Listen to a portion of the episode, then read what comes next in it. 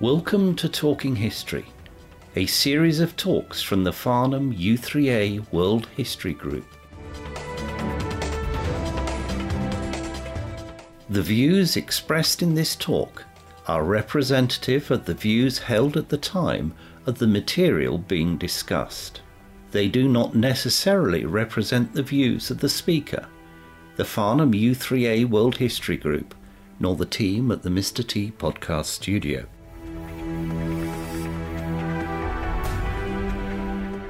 Today's podcast is six short talks on inventors.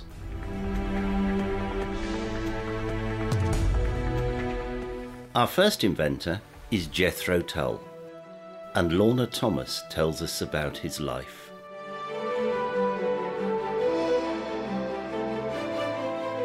Jethro Tull was born in 1674. He died in 1741. He's hugely significant the agrarian revolution. He was the inventor of the seed drill. The Chinese actually invented the seed drill of sorts in the second century AD. The seed drill was a very simple affair consisting of a cart which held seeds. At the back of the cart were tubes with wooden blades, and the blades would cut and drill holes in the soil and drop the seeds into the prepared soil. Tull's adaptations in the 18th century enhanced the mechanism and were to become of great significance to the development of the agrarian revolution in the latter part of the 18th century. So, how did Tull develop this idea and why was it so important? Tull was born in the 1670s into a fairly wealthy family who farmed on the Oxfordshire Berkshire borders. He was educated at Oxford and qualified as a barrister in 1699. However, he didn't practice law. He farmed the family land near Lower Basildon, Berkshire, with his father. He noticed that the traditional sowing practices were very inefficient. The seeds were scattered by hand, which didn't result in an even distribution, as some seeds be eaten by birds and some blew away in the wind. Thus, a lot of seeds was wasted. Tull instructed his staff on his farm to plough furrows at precise densities to counteract such wastage. However, he was frustrated by their lack of cooperation at this newfangled idea, which actually drove him to invent a machine to do the work. The seed drill was horse drawn and had a rotating cylinder with holes cut into it. A plough at the front of the machine created a furrow, and the seeds passed through the holes from the hopper above the cylinder into the funnel below, and thus were dropped into the furrow. At the rear was a harrow, which then covered the dropped seed with earth. Less seed was wasted. The furrows were a constant depth and in straight lines, thus making the weeding between them much easier. Initially, the seed drill ploughed one row at a time, but later it was reworked to include wheels and gears, which enabled three rows to be sowed at a time.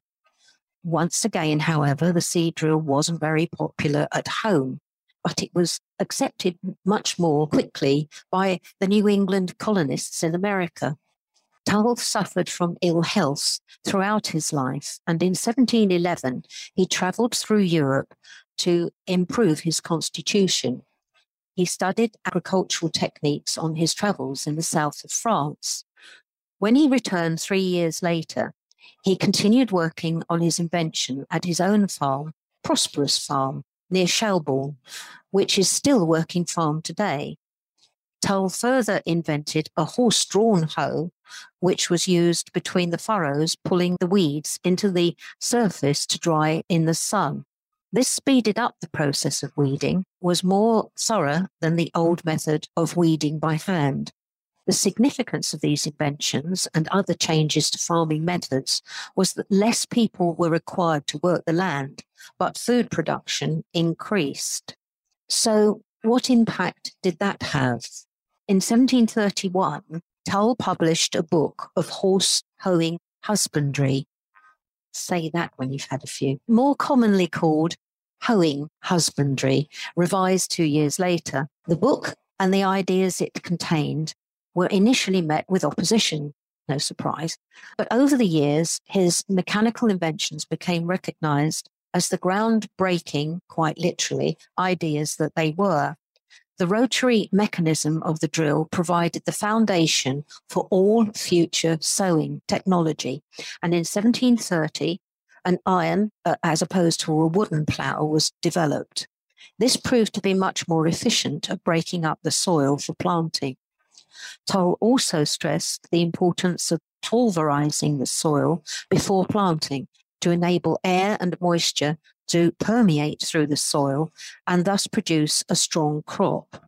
The adaptation of the iron plough aided the aeration of the soil and proved Tull's theory correct.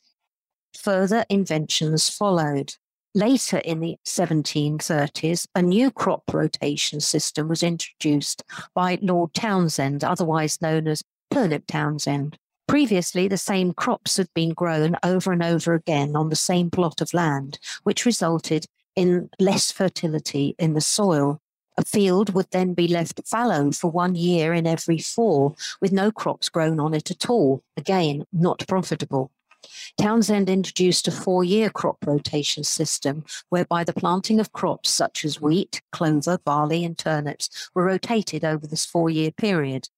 This produced more nutritious soil, which in turn yielded more crops and provided turnips as fodder for animals over the winter season.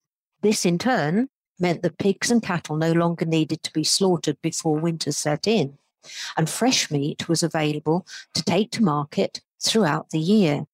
This resulted in a more competitive market economy. The importance of Tull's inventions cannot be understated. The system is still in use today, having been modified and updated over the years. It was the forerunner of similar inventions such as the mechanical thresher and reaper. With every new invention, agricultural production increased. It has been estimated that crop yields increased by fivefold once the seed drill began to be more widely adopted.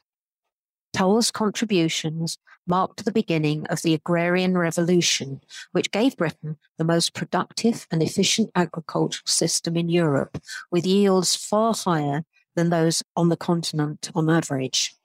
Prior to the 18th century, the majority of the population lived in rural areas, farming the land to produce enough to feed themselves, the landowner, and to take to market locally the increased yields of the agrarian revolution were an important precursor to the development of the industrial revolution later in the 18th century and early 19th centuries. With more crops being produced, the general population had access to more food.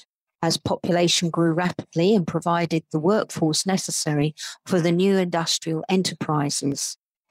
As fewer people were needed working the land, families moved to towns and cities where they hoped to find employment in the new cotton and woolen mills.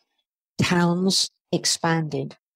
The population increase enabled more specialized businesses and industries to grow.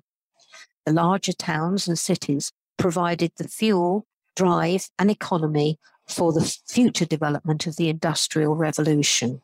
And last, but by no means least, Jethro Tull died in 1741, and his grave can be found in the churchyard at St Bartholomew's in Lower Basildon.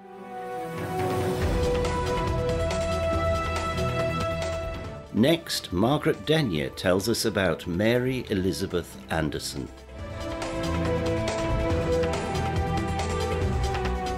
While thinking about who to pick, I found this lady and was rather taken by her story. She invented something used by most of us, but did not originally intend to be an inventor. She grew up on the family plantation in Alabama. Her father sadly died when she was only four, but the family continued to live on the proceeds of his estate. They moved to Birmingham, Alabama, and turned to real estate. They started building apartment block. Mary was a very unusual woman for the times, from an unusual family. Her mother never remarried, and Mary didn't ever marry. As well as real estate, at one time, Mary spent time in California where she ran a ranch and a vineyard. Really very unusual for a woman. In 1898, she was called home to take care of an ailing aunt. The aunt brought an enormous trunk with her containing a collection of gold and jewellery, and this allowed the whole family to live comfortably. In the very cold winter of 1902, Mary took some of this to New York to sell and to go on a spending spree. Who wouldn't? It was while riding in a New York streetcar in heavy snow that Mary observed the behaviour of the vehicle's driver. He had to keep sticking his head out of the window or stopping the vehicle to clean the windscreen. Being from a warmer clime, she did not appreciate the icy blast each time he did this and thought that there had to be a better solution. Following the trip, hopefully with lots of shopping, she returned to Alabama and, with her business head on, thought that she was on to a profitable idea. She started to work on drawings for a blade on the windscreen that would connect itself to the interior, allowing the driver to operate the wiper from inside the vehicle. She found a designer and hired a local company to produce a working prototype. Once satisfied, she filed an application for a patent on June the 18th, 1903. Mary Anderson wasn't the first person to patent a windshield wiping device, and there were others with patents around the same time on both sides of the Atlantic. But it was Mary who was the first to actually manufacture one, according to several accounts. The patent, it was in her own handwriting, but I couldn't download it. The best I could do was to make a copy of it. And I'm going to try reading some of the application. To all who it may concern, be it known that I, Mary Anderson, a citizen of the United States, residing in Birmingham in the county of Jefferson and state of Alabama, have invented a new and useful improvement in window cleaning devices, of which the following is a specification my invention relates to an improvement in window cleaning devices, in which a radially swinging arm is actuated by a handle from the inside of a car vestibule. And the objects of my invention are as follows.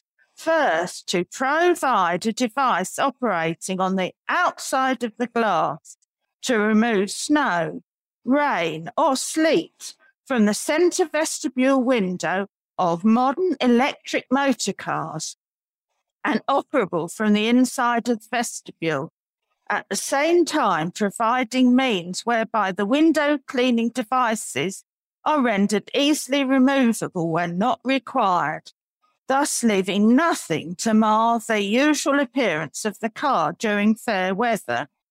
Second, to provide means for maintaining a uniform pressure upon the glass throughout the entire area swept by my improved window cleaning device. Third, to so construct my improved window cleaning device as to make it up of two or more independent parts, so that an obstruction to one will not affect the other or others.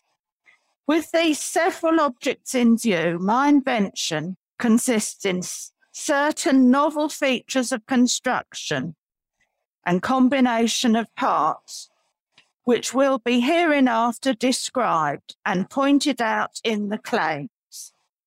It looked like something we would recognise as a windscreen wiper. With patent granted, Mary was keen to find a buyer for the patent or a company to produce the device. She was obviously convinced of its value and she thought that the idea would be eagerly sought.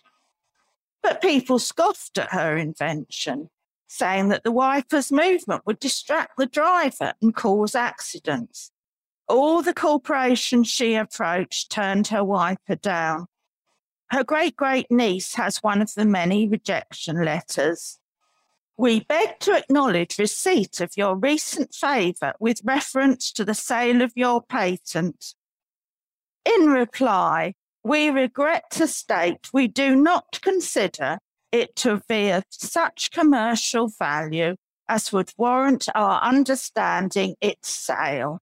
Well, her original idea was for streetcars, but she obviously saw that motor cars would need this soon.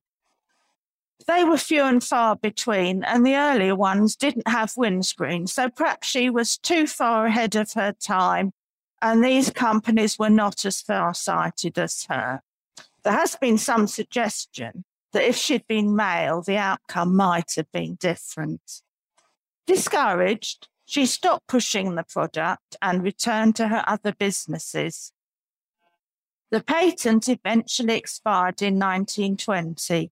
By then, cars were being produced in ever increasing numbers, the speeds of them had gone up, and the windscreen wiper suddenly was something that was wanted. It developed over time into the systems we have in our cars today. Mary lived until 1953, so would, of course, seen some of these developments. One wonders what she thought. She was rediscovered, rather, and in 2011 was inducted into the American National Inventors Hall of Fame for inventing the windscreen wiper. She was not in any way connected to the automotive industry to which her invention related. And she didn't set out to be an inventor. It was as a business idea that she thought she'd hit upon. But we do now all benefit from her invention. She didn't ever receive any money or recognition for her invention.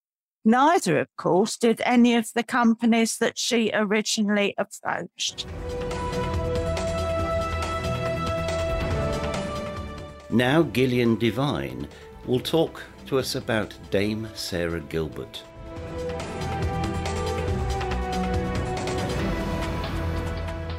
So, the AstraZeneca vaccine for COVID has made Professor Sarah Gilbert, who led the Oxford team that created it, into one of the UK's most famous modern scientists and turned the Anglo Swedish pharmaceutical company AstraZeneca formerly ICI, into a household name. So I'm starting with a quote because the language is rather florid. And my son said to me yesterday, Mum, you can't just read that. People don't talk like that. So this is a quote.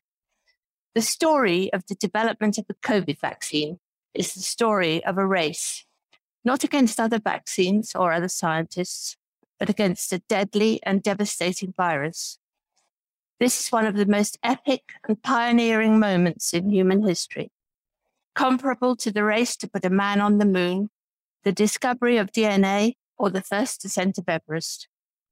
The Oxford AstraZeneca vaccine is a triumph, and its creators are lifesavers.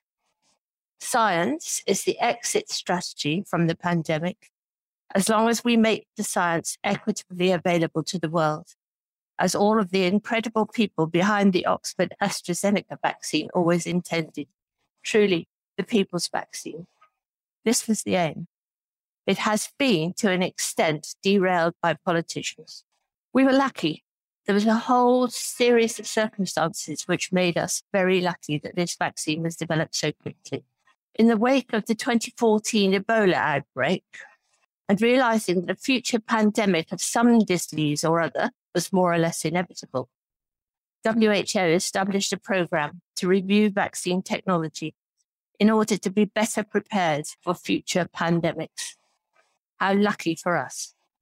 Vaccines work by preparing a person's immune system, the body's natural defenses, to recognize and defend itself against a specific disease.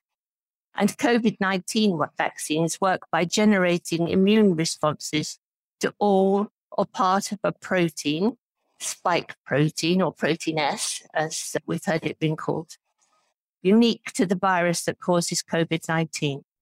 If the person is infected by the virus after vaccination, the immune system recognizes the virus. And because it is already prepared to attack the virus, protects the person from getting sick with COVID 19. Luckily, the researchers already had their feet in the starting blocks. When Boris Johnson announced in 2020 that there would be a vaccine against COVID by Christmas, I just didn't believe him. Having spent most of my working life in the pharmaceutical industry in the regulatory affairs department, I knew just how long it took to demonstrate the efficacy, safety, and quality of a new medicinal product and achieve successful registration of a novel product. Developing novel medicines usually takes many years. But the unbelievable happened. A team of researchers at Oxford University, led by Professor Sarah Gilbert, had been doing the preliminary work on the design and creation of novel influenza vaccinations, in particular, the development and preclinical testing of viral vaccinations which embed a pathogenic protein inside a safe virus. Sorry about the science. For more than 15 years, she and her team had been making and testing vaccines designed to induce T cell responses to the antigens we encode initially using antigens from malaria, influenza, and tuberculosis. Anyway, luckily for us, this team was able to adapt the vaccines which they were already working on, and the regulatory authorities worked tirelessly to shorten timelines without affecting efficacy or safety. Professor Sarah Gilbert was born in Kettering in 1962 she graduated with a Bachelor of Science degree in Biological Sciences from the University of East Anglia in 1983. She moved to the University of Hull for her doctoral degree, where she investigated the genetics and biochemistry of the yeast, graduating with a PhD in 1986. And following university, she worked in industry until 1994 when she returned to academia. She was made professor of vaccinology at the Jenner Institute at Oxford University in 2010. She also gave birth to triplets in 1998. Her partner gave up his career to be their primary parent. And all of these triplets are now studying biochemistry at university, and I find that really amazing. On the 1st of January 2020, Sarah Gilbert read an article about four people in China with a strange pneumonia. Within two weeks, she and her team had designed a vaccine against a pathogen that no one had ever seen before. Less than 12 months later, vaccination was rolled out across the world to help the fight against COVID 19. Both Sarah Gilbert and her colleague Kath Green have unstinting praise for all of the team members who worked night and day to achieve this. The research that the team were already working on had given them a head start in the production of a vaccine effective against COVID 19, and they were able to start phase one clinical trials in March 2020. As soon as the novel virus sequence was released, they had been ready to move quickly to develop the vaccine against COVID. Efficacy and safety is proved through clinical trials. There are three phases to clinical trials phase one in animals, phase two in healthy volunteers, and phase three in the target population. These three phases normally run sequentially, but in this case, the three phases were run in parallel, but with very strict conditions imposed and with complete transparency for the registrators throughout. This saved many months of development time. Initial clinical trials received funding from sources such as the Coalition for Epidemic Preparedness Innovations, and some from the government. In order to speed up the development of the finished product, in parallel with the clinical trials, the team worked with a number of contract vaccine manufacturers to get them ready to make large quantities of the vaccine if it was found to be safe and effective. And this is the quality module for registration. Storage conditions, excipients, containers all need to be identified. It wouldn't normally happen like this without a promise of funding, since no pharmaceutical company would risk a financial loss before they were certain that the vaccine was safe and effective. Companies who took this risk were being asked to work very philanthropically. And AstraZeneca stepped up to the mark and deserve a lot of praise for doing that because You can imagine the amount of money that they could have had to write off if they developed a production line. They recognized the urgent need for a vaccine to defeat the virus, and the company was persuaded to join forces with the University of Oxford. This brought together the Oxford team's world class expertise in vaccinology with AZ global development and manufacturing capabilities. AstraZeneca have accelerated clinical development and rapidly mobilized partnerships. Their global supply chain supports a broad, timely, and equitable supply of a safe and effective vaccine around the world, if approved and at no profit during the pandemic. AstraZeneca were prepared to produce the vaccine at cost to help the Oxford team achieve their goal of vaccinating the world, and they deserve a lot of praise. The medicines regulators have played a significant part in the speedy development of the COVID vaccine. Vaccines developed following the same legal requirements and high standards for pharmaceutical quality, safety, and efficacy as other medicines, but the process has been streamlined specifically for the development of COVID vaccines.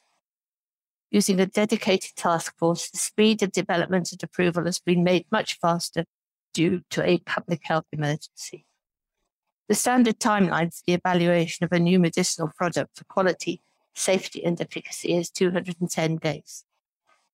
Because the authorities were using a dedicated task force and a rolling review procedure wherein the data was assessed during and not at the end of the development process, this was reduced to fewer than 150 working days.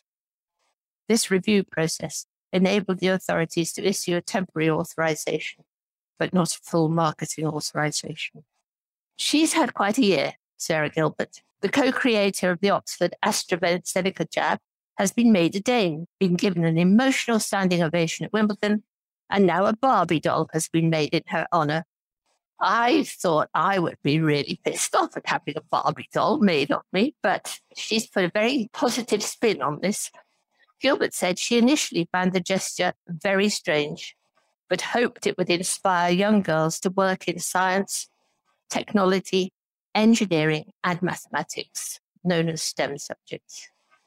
She said, I am passionate about inspiring the next generation of girls into STEM careers and hope the children who see my Barbie will realize how vital careers in science are to help the world around us.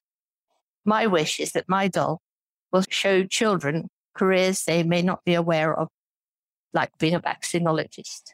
The Sunhak Peace Prize for her efforts to protect global health during the COVID pandemic. And she was honored alongside other new laureates during a ceremony in South Korea to mark the World Summit 2022, which was a summit for peace on the Korean Peninsula. And the Jenner Institute, where she works at Oxford, has been in the news recently. It has received a £50 million donation from an Indian based vaccine developer Serum Life Sciences. This is wholly owned by the Poonawalla family, owners of the Serum Institute of India, who have dedicated their life's work to the development, manufacture, and supply of affordable vaccines to low and middle income countries. It is the university's biggest ever single gift for vaccines research, and it will be the new base for the Jenner Institute. Serum Institute of India is now the world's largest vaccine manufacturer by number of doses produced and sold globally, more than one and a half billion doses. It produces almost half of all the AstraZeneca shots destined for the arms of hundreds of millions of people around the world.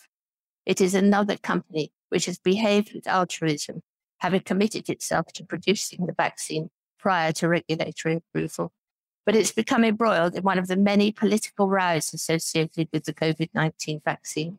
SII's huge production has thrown it into the global political spotlight as world leaders battle for doses. And India, grappling with its own surge in COVID cases, wants the country's production lines to, to supply it first. So I hope you agree that the whole development process has been maybe not quite as flowery as getting on the moon, but way up there.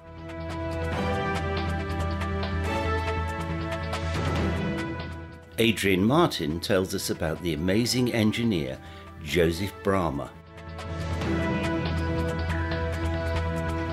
Joseph Bramah.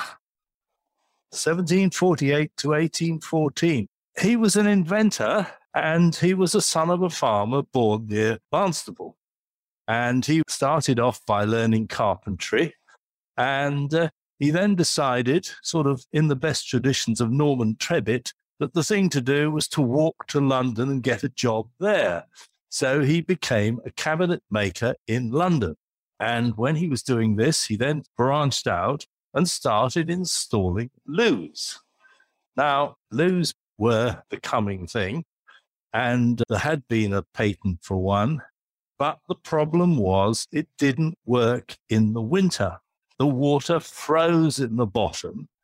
And so he invented a special sort of valve, a side valve, which improved the toilet. And there is one in Osborne House today. So, where would we be without WCs and the work of Joseph Bramah? Who locked your house today? One of the things he was most famous for was his lock making ability.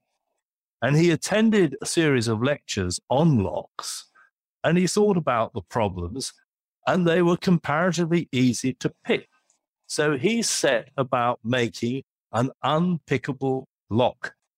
When I was reading the Pickwick papers a couple of years ago, I suddenly came across the name of Joseph Bramah and it rang a bell.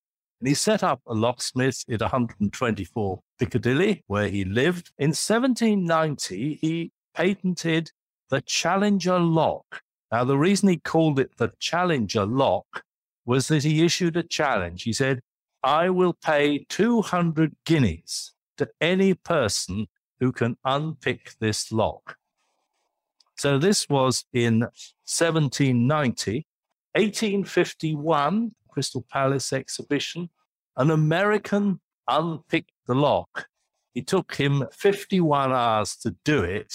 And there was a lot of feeling that he hadn't actually done it properly. The money was paid out by the Bramah family.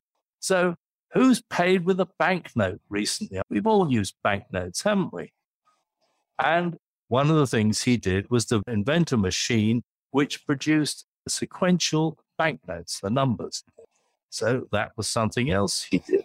Gentlemen and perhaps ladies, who's had a pint of beer recently? Beer pumps were actually, there was a Dutch guy who started it off, oh, perhaps not unsurprisingly, but Bramah, who had the ability to look at things and say, well, that's, that's good, but there's a weakness there. I can improve this. He introduced a beer pump and patented that. Perhaps the most important thing he did was to do work on the hydraulic press. And there is still an hydraulic press, which is known as the Bramah press. So this is the most important invention and Bramah and William Armstrong, famous inventor, lived up around Newcastle and made a great deal of money, went into all sorts of things, including arms production on an industrial scale. So Bramah and William Armstrong were the pioneers in the fields of hydraulic engineering. Bramah realized that when he was making his locks, rather than make them by hand, it would be useful to use machine tools. So he began to introduce ideas on machine tools. What else do we take for granted these days? Lathes. Bramah worked on a lathe, which he patented, a machine for planing wood. And he realized that when you are making something, it is terribly poor to have quality control.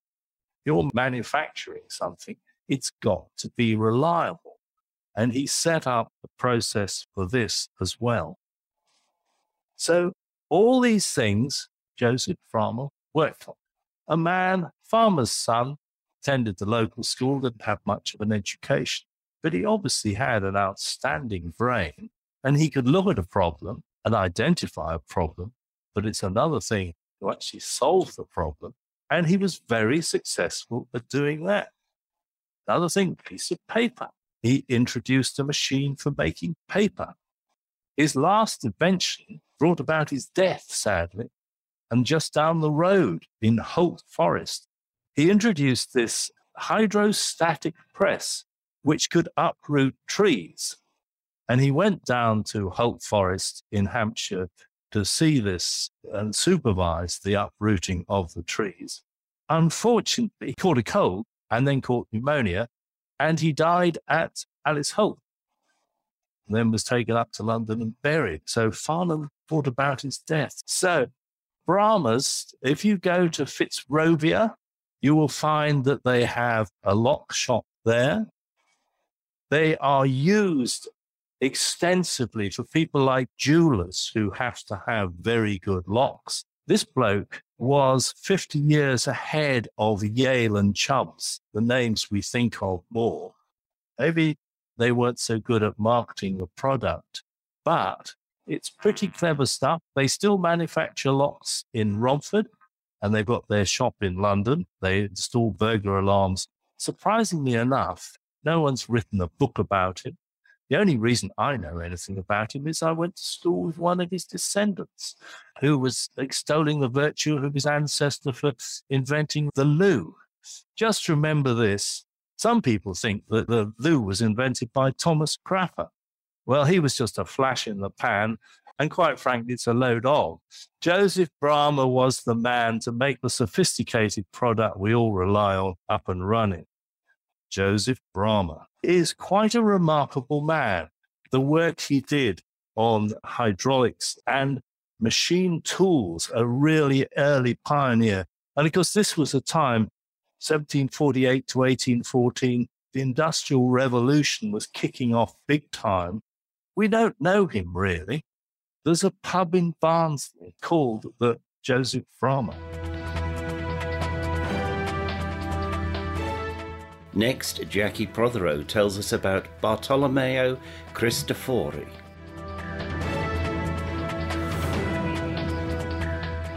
He's an Italian and he invented the piano, which was eventually called the gravicembalo con piano e forte. In other words, a harpsichord who was able to play soft and loud. Cristofori, who was born in 1633, the same year as Samuel Pepys, just to align your history. Now, eventually, he went to work in Florence. He was born in Padua. Nothing much is known of his early life. But by the time he was 30, his fame of his innovation of a stringed instrument was traveling abroad. Now, at the time of the Venice Festival in 1655, Prince Fernando de' Medici, who was the son of Cosimo III of the Grand Duchy of Tuscany, was looking for a new technician for his instrumental renovations and restoring his very famous collection. So he called in to see Cristofori. And a report was made by a journalist at the time called Massey. It went something like this I want you to come and work for me. And Cristofori said, Che non volevo. I do not wish to come. The prince replied, Il farò volere io. I will make you want to come and work for me. Now, this was in the March. And in the May, Cristofori had gone to Florence to work in the Galleria dei Lavori dei Uffizi. He'd gone to the workshops at the back of the Uffizi Gallery in Florence. When he got there, he was given a house, fully equipped by the administration, and he found himself in a large, noisy workshop. And he couldn't work there because he needed to think very carefully about his invention. So he complained He's quite a forthright fellow, actually. And they gave him a workshop and two assistants, and he started work in the Galleria dei Uffizi. So he set to work. Now, the prince wanted him to restore pianos. He wanted him to also progress with his inventions. What a harpsichord looks like to us today. Cristofori used that cabinet for the invention of his piano. Now, his piano, of course, the mechanism is totally different from the harpsichord. Now, I have to explain this to you. The harpsichord, I don't know if you know this, but there's a little plectrum that sits in a box. And when you strike the key, it pops up, plucks the string, and retrieves. Now, this sound was very bright and very hard. And the problem that Bartolomeo wanted to solve was, first of all, he needed to make his new instrument more flexible. He wanted a soft tone and a loud tone, which could be accomplished by the player himself. With a harpsichord, I'm afraid you just have the same brilliance all the time, unless you use a stop, which is in the front of the board and you can press it or use your knee to operate it. There are stops on the harpsichord, but it's not quite what Cristofori wanted. And these strings are soft and light and were not suitable for what he wanted to do. First of all, he decided he changed the wood of the soundboard, which was the cypress wood. This wood had a better resonating quality than the wood that was being used at the time. And together with that, he had to have thicker strings. They were originally iron, and he changed these to brass. And he wanted pairs of strings. So the vibration of two strings produced a, a more wholesome tone than just the one string. So he had two strings to one key. Together with the cypress wood and the new strings, eventually this produced a sweeter sound. But the main point of this invention was the construction of the hammer with the escapement and the check. Now, how did this work? Well, first of all, he had to design a hammer. And this was rolled paper glued together, and then a little piece of leather was cut and stuck over the ball of the hammer. So that when it struck the string, it was the leather part that struck the string, and the paper was secured by this leather strip. That was the first thing. So this was a percussive instrument as opposed to a plucking instrument. Now, the next thing he had to think about was if the hammer struck the string, it would flop against the string and it would stop the vibration of the string going down into the soundboard, which was elevated off the main body of the instrument to improve the vibrations of the string. So he produced this escapement action, which pulled the hammer. So here you have the hammer striking the string, and then you have the escapement entrapment pulling it back so that the string is free to vibrate. But that wasn't all. What would happen if the string was struck by the hammer? Would it keep going forwards and backwards? So a check was incorporated to prevent that. So he'd got a construction where the hammer would strike the string, it would be controlled and checked, ready for the next playing. Now, if you play the piano today, if you strike your keyboard lightly, you'll get a softer sound. If you strike the keyboard with greater velocity, you're going to get a stronger, louder sound, aren't you? And this is what he achieved with his piano. You could actually play softly and loudly. But he not only achieved that, he also chose to construct the una corda. We say in English, una corda. So that means that the keyboard, if you use your left hand pedal of your piano, the whole keyboard shunts to the right and the hammer will only strike one of the three strings in your piano. Now, he had two strings. He hadn't got a mechanism to move that keyboard to us. So he did it manually. So he's now achieved three things a piano touch, a forte touch, and a, a una corda. So he'd achieved what he wanted a flexibility of sound coming from this new instrument. Now, this was very ingenious, and this construction and invention was little altered for 75 years. Now, the first piano was ready for use in 1700. He was about 50. And this construction of this piano lasted until 1720. It was extremely expensive and only nobles could afford to buy these instruments. And it happened that the King of Portugal paid 200 gold louis for one piano, and it was for his Queen Maria Barbara. Some of you may know of Maria Barbara. She had lots of Scarlatti sonatas written for her. This piano that Maria Barbara played on one of the first pianos was four octaves. That's 54 notes. So it was quite a small keyboard. It was bigger than the clavichord, certainly much larger than the early spinet. So we have four octaves. Now, the interesting thing is that when Maria Barbara's teacher was Domenico Scarlatti, now Domenico Scarlatti arrived in Portugal when he was about 30 as a teacher.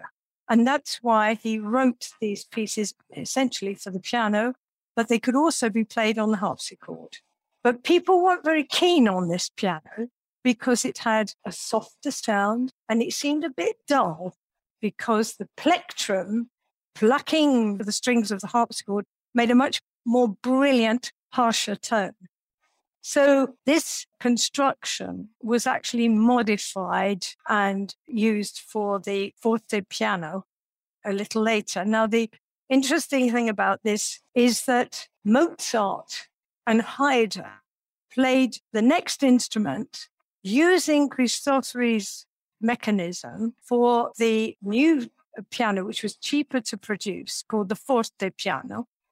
But the forte piano has a leather hammer, not a ball of paper with the leather strip. And that is why you get a lighter sound from a forte piano. So Bach and Handel, who were born at the same time as Scarlatti, did not use these pianos. They wrote for harpsichord and organ. So Scarlatti was the first of this period to actually teach on one of these pianos. By 1760, this first uh, piano was slightly out of fashion because of the expense of the, its production. And so Mozart and Haydn used the slightly modified piano, and it was increased to five octaves and six octaves. Beethoven played on, on a piano of six octaves. And if you look at Beethoven's sonatas, you will see that the early sonatas are for the five octave piano, and the later Beethoven sonatas are for the six octave piano. It's quite interesting looking at this music and you will discover the development of the length of the keyboard. Now, there are three keyboards today that you may go and see if you wish. One is in the Metropolitan Museum in New York. The other is in the Leipzig Museum for Musical Instruments. And the third is in Florence. The one in the Metropolitan Museum in New York is playable, but it's had a lot of work done to it we couldn't have the piano today that we have at home or we see on TV or wherever we go to concerts if it hadn't been for this ingenious invention. Broadwood and Erard, two very famous names, one in English, one French, did further developments on this mechanism. But the pianos we have today have this idea in their mechanism, which was first started by Cristofori 350 years ago. So that's quite amazing. If you take the front off your piano, you will see the hammers today made of felt, the dampers, and the action, which is hidden. If you've got a grand piano, it's much easier to see the action. But it's quite interesting to put your head into the piano and have a look. It's interesting to see that from an 18th century musical dictionary, Cristofori's entry I've quoted this, obviously, it's translated. A distinguished restorer and inventor, an inventor of the harpsichord with hammers, which produced a quality of sound. And finally, Joe Watson talks about Charles Goodyear. You are of a, an emotional bent, you may need a box of hankies for this talk. Now, you may think that rubber came into being in the middle of the 19th century, but it had been in use for several hundred years before that. The natural latex, as I'm sure you all learnt in school geography, was found in trees in places like the Amazon rainforest. It had been used for making balls and other items as far back as 1600 BC. But this is the story of how it came to be what we would recognize today. It's the tale of a successful businessman and amateur chemist turned impoverished inventor. His name is Charles Goodyear. He was born in New Haven, Connecticut in 1801. He was the eldest of six children. Now, his early working life was in the hardware business, and in 1824 he opened a shop in Philadelphia. Now, initially he got on well, business flourished, but in 1829 his health failed, as did some of his investments, and he went bankrupt. Home life wasn't too happy either, marred by the regular deaths of his children. Twelve were born, six died in infancy. Now, in the early 1830s, he heard about gum elastic, which was essentially natural rubber, and he began experimenting. Now, lots of people were doing this, and a few years before, a chap called Thomas Macintosh developed his coat. Macintosh was a, a Brit, and the coat became known as the Macintosh. And then he merged with a chap called Thomas Hancock, and they began experimenting with rubberizing fabrics, which was basically two layers of cloth with this gungy stuff in the middle. Now, the substance was known as India rubber because people thought it only came from the Indies. And the name rubber was adopted because the renowned English chemist, Joseph Priestley, said it was only good for rubbing out pencil marks. The main trouble with gum elastic was that it was very messy. It froze bone hard in winter and turned glue like in summer, rotted and smelled horrible. So the, the bottom fell out of the market. Goodyear wasn't put off and was effectively given some of the redundant stock returned from unsatisfied customers to a now defunct rubber company in New York. He'd play with the stuff, experiment in the family kitchen, which must have been a rather messy process. Inevitably, he was periodically imprisoned for debt. But even then, he didn't give up, and his wife would bring him the materials into prison so he could keep on with his experiments. I expect she was really glad to get him out of the house. He tried again, things looked more promising, and he, he set up in an attic a few miles away. But some of the chemicals he used as solvents were positively dangerous. Nitric acid gave off a poisonous gas and nearly killed him, and lead oxide was another of the toxic materials he used. And not surprisingly, they left him with significant health problems.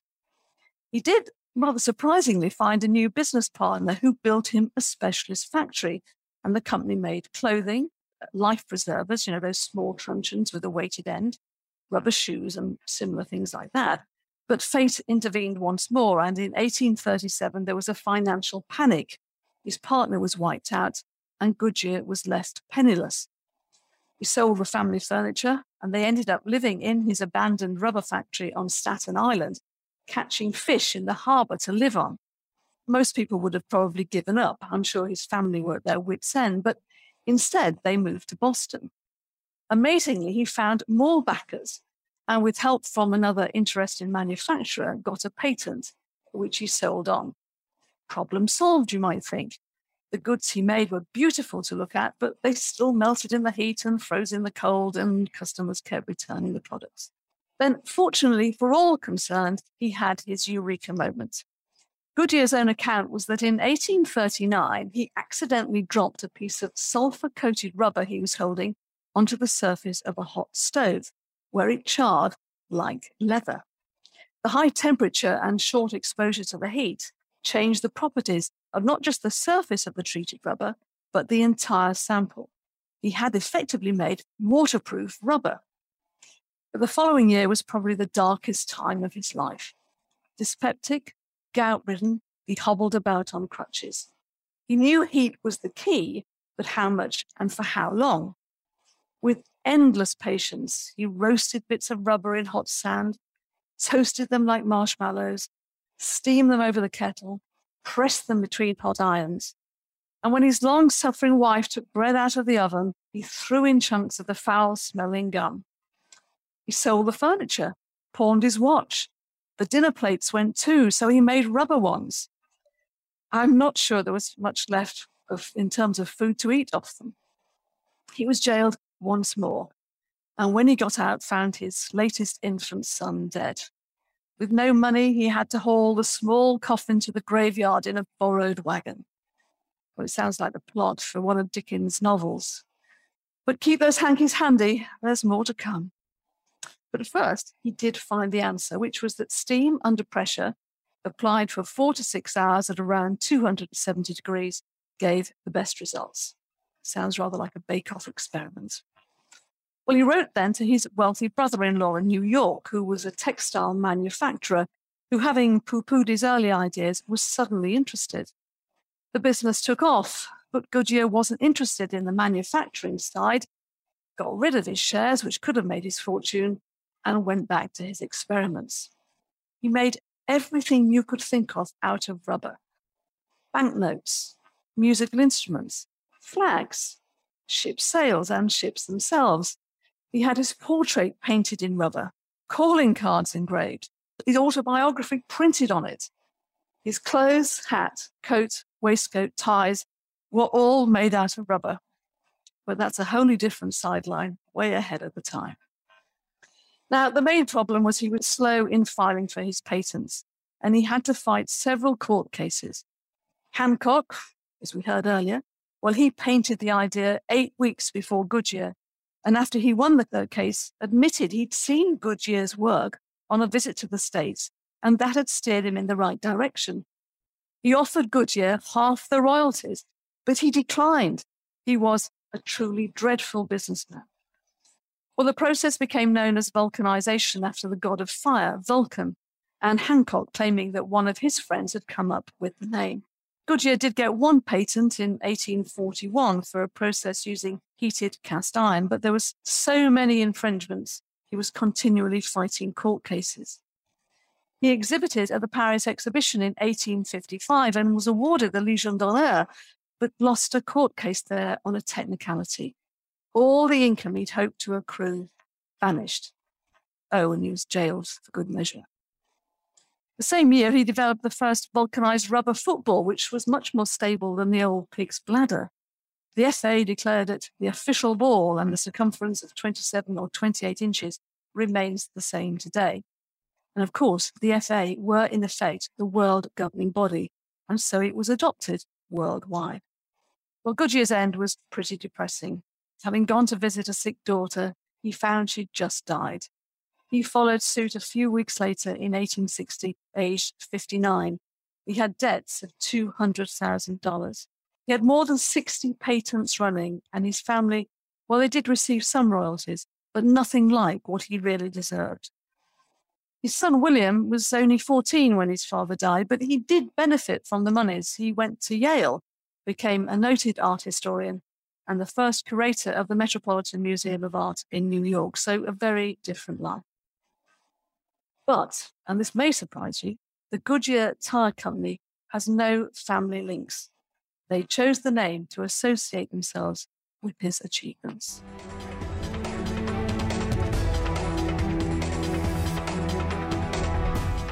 This podcast has been produced by the Mr. T Podcast Studio in association with the Farnham U3A World History Group.